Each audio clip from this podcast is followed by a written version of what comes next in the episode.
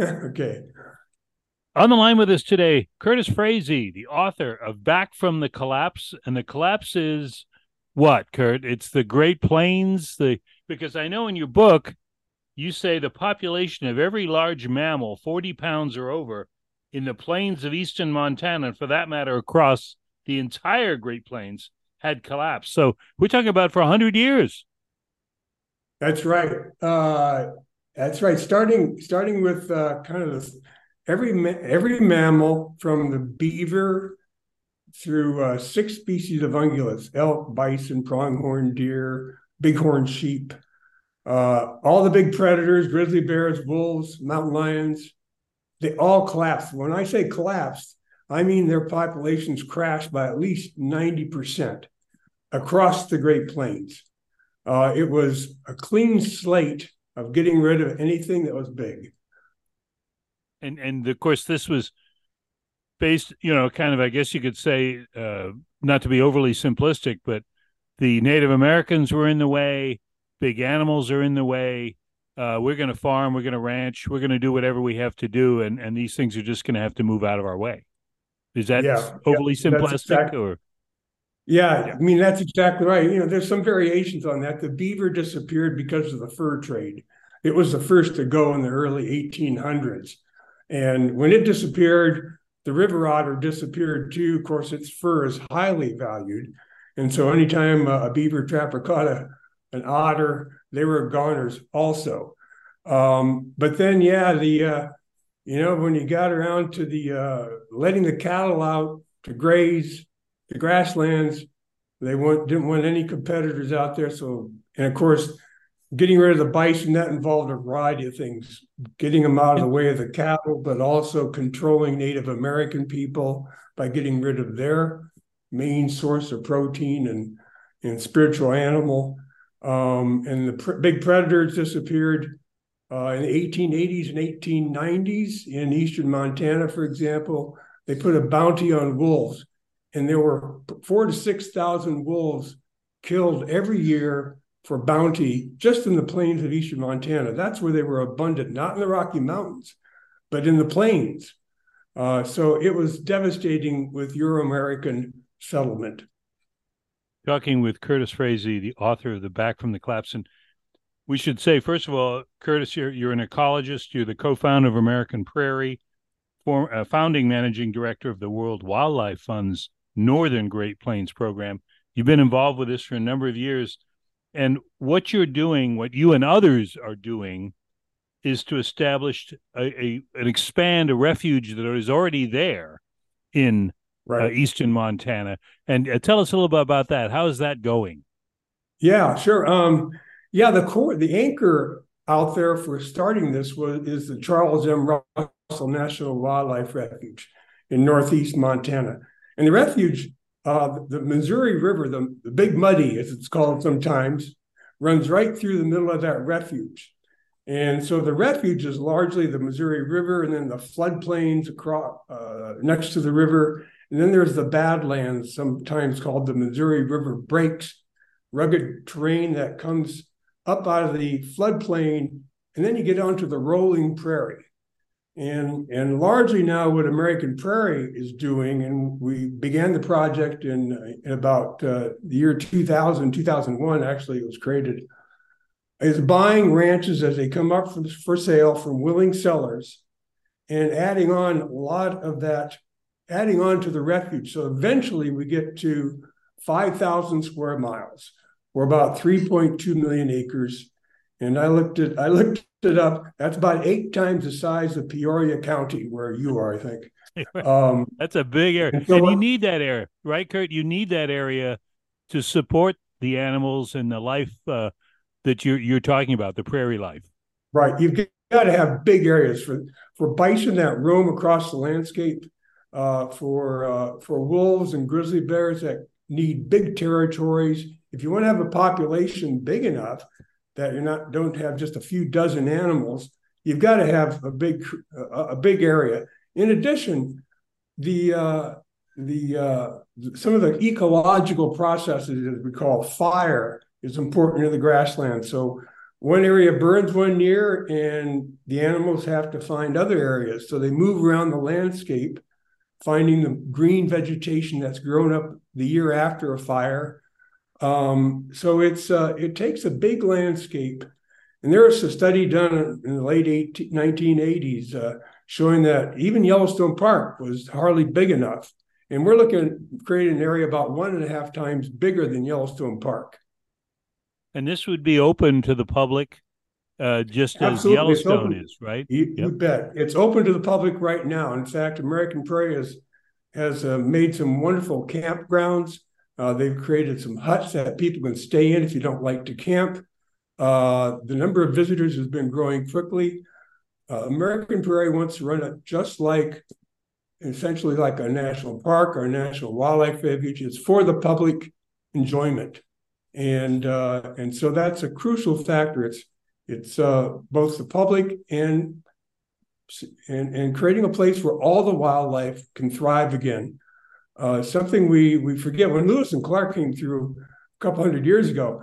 It was a thriving ecosystem. It, it was people have compared it. It must have been like the the uh, African Serengeti in terms of the abundance of wildlife. People have forgotten what that looks like. So we want to create a a place where people can again experience what fantastic abundance and diversity of wildlife there was in our Great Plains. We're talking with Curtis Freese, and you know, Kurt, in your book, you make the point, and I think this is what us city folks need to be reminded of or informed about, is the benefit of letting this life exist. Uh, the beaver you mentioned being uh, sort of sought after for his fur. Well, that beaver and and I guess the Native Americans knew this, um, does a lot more than than just as we know, you know, chop down a tree or two, as as the uh, the children will tell us from their classroom. That that beaver is a valuable member of the uh, the ecosystem, right? Absolutely. We, often recall beaver species like beaver a keystone species, like the keystone in an arch. If you don't have them, the thing falls apart. And beaver uh, are ecological engineers, hydrological engineers, better said, uh, especially in the Great Plains where you have semi arid conditions and the streams will run dry in the summer. Put a beaver in there to create a bunch of dams up that stream, and almost you've got a series of water holes that raise the water table so the forest grows along the stream. That attracts animals, the water attracts animals, and of course, it attracts fish and aquatic uh, wildlife. Uh, so beaver are are crucial, especially in these semi-arid ecosystems like like the grasslands of the Great Plains, uh, for uh, for supporting a diversity of life. Um, so the uh, yeah, getting beaver back is one of the first priorities out there. And the other the other I learned all kinds of things from your book. The the the prairie dog, because I think most of us are aware of prairie dogs. We just think they're so abundant, they're everywhere, they pop up, they're so cute. But there's a problem with the prairie dog, isn't there? Because they've been. That's they've right. Been I mean, the prairie dog is kind of the, uh, the, the terrestrial version, if you will, of the beaver. That is, it's an ecological engineer on the prairie. Uh, they they create these they create burrows. They live in big colonies, uh, but we've only we're down to about two percent of the original abundance of prairie dogs on the Great Plains. And and one of the one of the uh, task uh, objectives of the prairie dog is to avoid being eaten because they are important food for everything from golden eagles to uh, to swift fox to the black-footed ferret. In fact, the black-footed ferret, one of the most endangered mammals in the world and in North America, eats almost only prairie dogs, and they live in prairie dog burrows.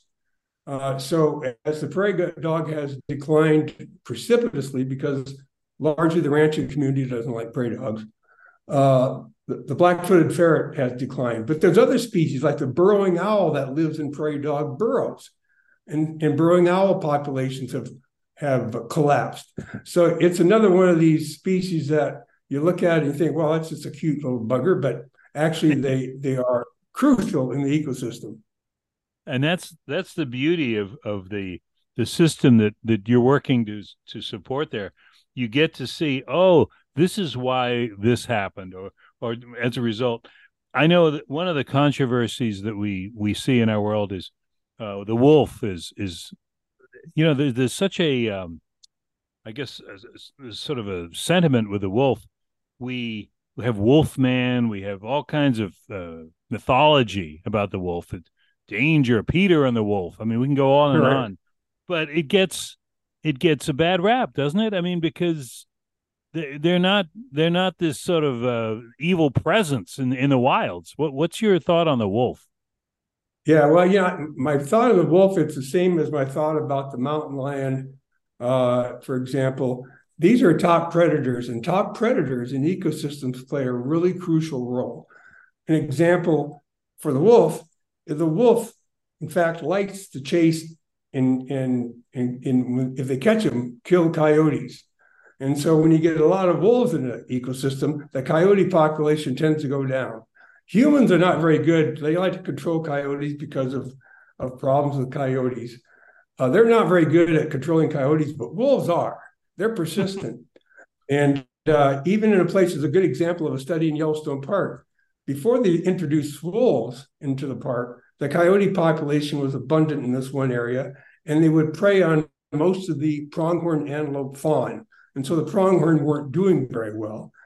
They brought wolves back into the system. They knocked the coyote population down, and you had higher survival of the pronghorn antelope fawns. So it's these chain reactions that we don't realize. It's the same way with the cougar uh, or the mountain lion. You know, uh, we've got in the eastern part of the country, uh, big deer populations are devastating our forests and the undergrowth that that they feed on. That's because the cougar isn't there to keep the deer population in check. So you got to have these big predators that have an ecosystem that really functions well. Now you're getting, you've told me before, you're getting support from some ranchers in the Montana area uh, who understand. Uh, okay, yeah, we need some kind of balance. We can't just go, you know, blast everything out of the out of the off the prairie that isn't, uh, you know, something for the ranch. Uh, how's that going? That's going well. I think right now American Prairie has uh, 16 or so ranchers signed up for what they call their Wild Sky program. And these ranchers say, okay, we're not going to plow up the prairie. We're going to keep it intact. We're not going to shoot prairie dogs. And and we set up camera traps. American Prairie sets up camera traps on the ranch. And if they get a photo of, say, a cougar or a mountain lion that is, or a wolf or uh, or bobcat, they get paid for having that wildlife on their ranch. So it's simply saying, "Hey, we need to help pay our way." And, a different and kind so, of bounty. exactly, and you know, some of these particip- participating ranchers say, "Well, this is working. I've got a bigger elk population now. I can also I have hunters coming in that I can make some money off, charging a fee to the hunters." Uh, so it kind of diversifies their economic base rather than just relying only on cattle and, and cattle prices. So uh, yeah, there's there's uh, there's ranchers that get it, and uh, and so and that's important. We've got to have buffer zones around big reserves where people are friendly with wildlife in terms of how they manage the land. What is your thought, Kurt, on the on the uh, the public's awareness of what you're doing or, or the need for the the balance in in nature? Uh, I compared to 25 years ago, I think it's much better. Um, and and part of that is I think the grasslands, our grasslands, were one of the last ecosystems to get attention. I remember 20, 30 years ago that forests and wetlands, or 40 years ago, our forests and wetlands rightfully so, were a major concern. How do we protect them? Uh, and now I think uh, finally grasslands are getting the attention. Uh, one of the reasons is, you know, I think about grassland and, and biodiversity conservation on gra- of grasslands. Kind of, there's three pillars. One is the killer threat to our grasslands is the plow. We're still plowing up native grasslands. We shouldn't be doing that anymore. In fact, uh, the last five years, we're losing about 2 million acres a year to the plow of our native grasslands in the Great Plains. Much of that is because of bad farm subsidies that pay farmers to plow land that shouldn't be plowed, it should be in grasslands. The next pillar is making sure that ranchers that ranch livestock do it in a way that supports biodiversity, that supports wildlife, just what we were talking about the wild sky ranchers doing.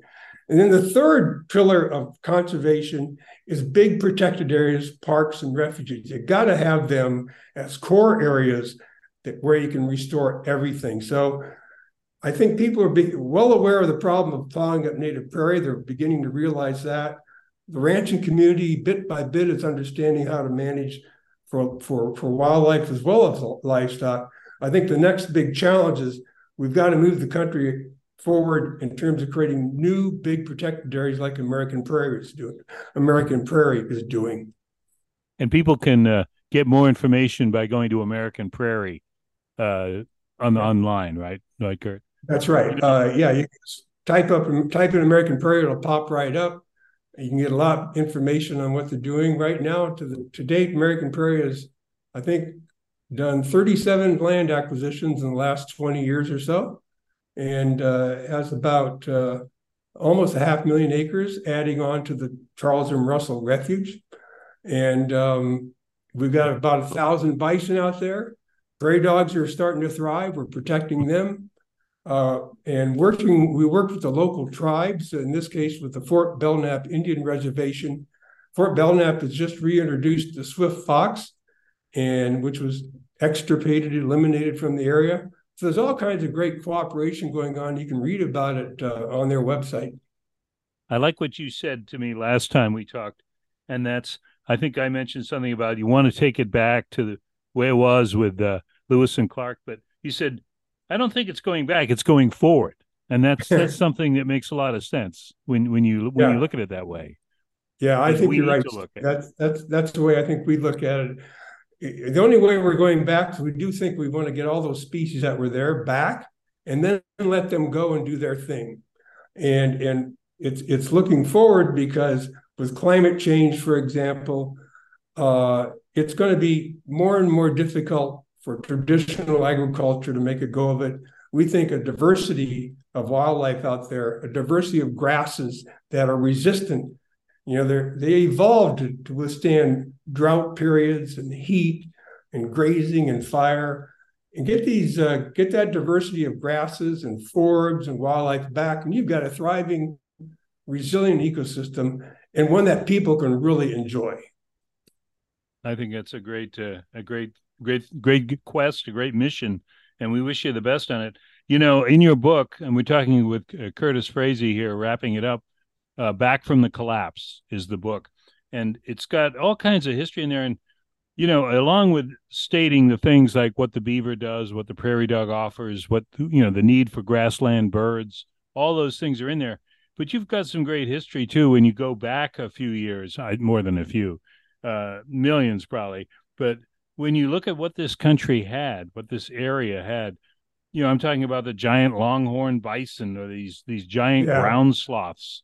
Uh, I know people right. tend to gloss over that. I, I think we get lost in the dinosaurs sometimes, but you know, these creatures were amazing. Um, you know, and, and you know, it, it's part of that whole system that you described, where one thing supports the other or goes after the other, and and as a result, it was a balance. Um, yeah, it's just yeah. fascinating to think about.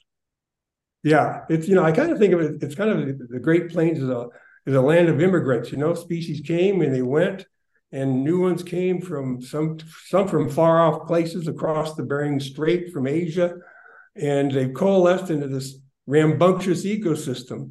And you know, I, I talk about the history of the region the deep history back hundreds of millions of years because I my my analogy is just like if you visit a Egyptian pyramid or a Mayan temple or buy an old house, if you don't know the deep history of it, it has much less meaning. Mm-hmm. And so. I think for people, you can go out to the American Prairie and uh, Russell Refuge and visit it, and you see in the landscape out there rock formations that created 300 million years ago. You go to the cliffs along the Missouri River, and all once you stumble across a dinosaur fossil. So these things are on the landscape, and that's why I think understanding how we got how that system evolved to where it is today enriches one's experience while while uh, when when there. Barrett, we're going to let you go. We we appreciate your time so much. Uh, once again, uh, the book is Back from the Collapse by Curtis Freese. Uh, you're uh, you're you're working on this prairie project, and and I know you've got a lot of uh, partners in this. So uh, we encourage people to uh, take notice and uh, maybe pay a visit. Right? That's Absolutely, great. love to have you. You'll you'll have the experience of a lifetime. And uh, Steve, thank you very much for having me. It's been a been a pleasure.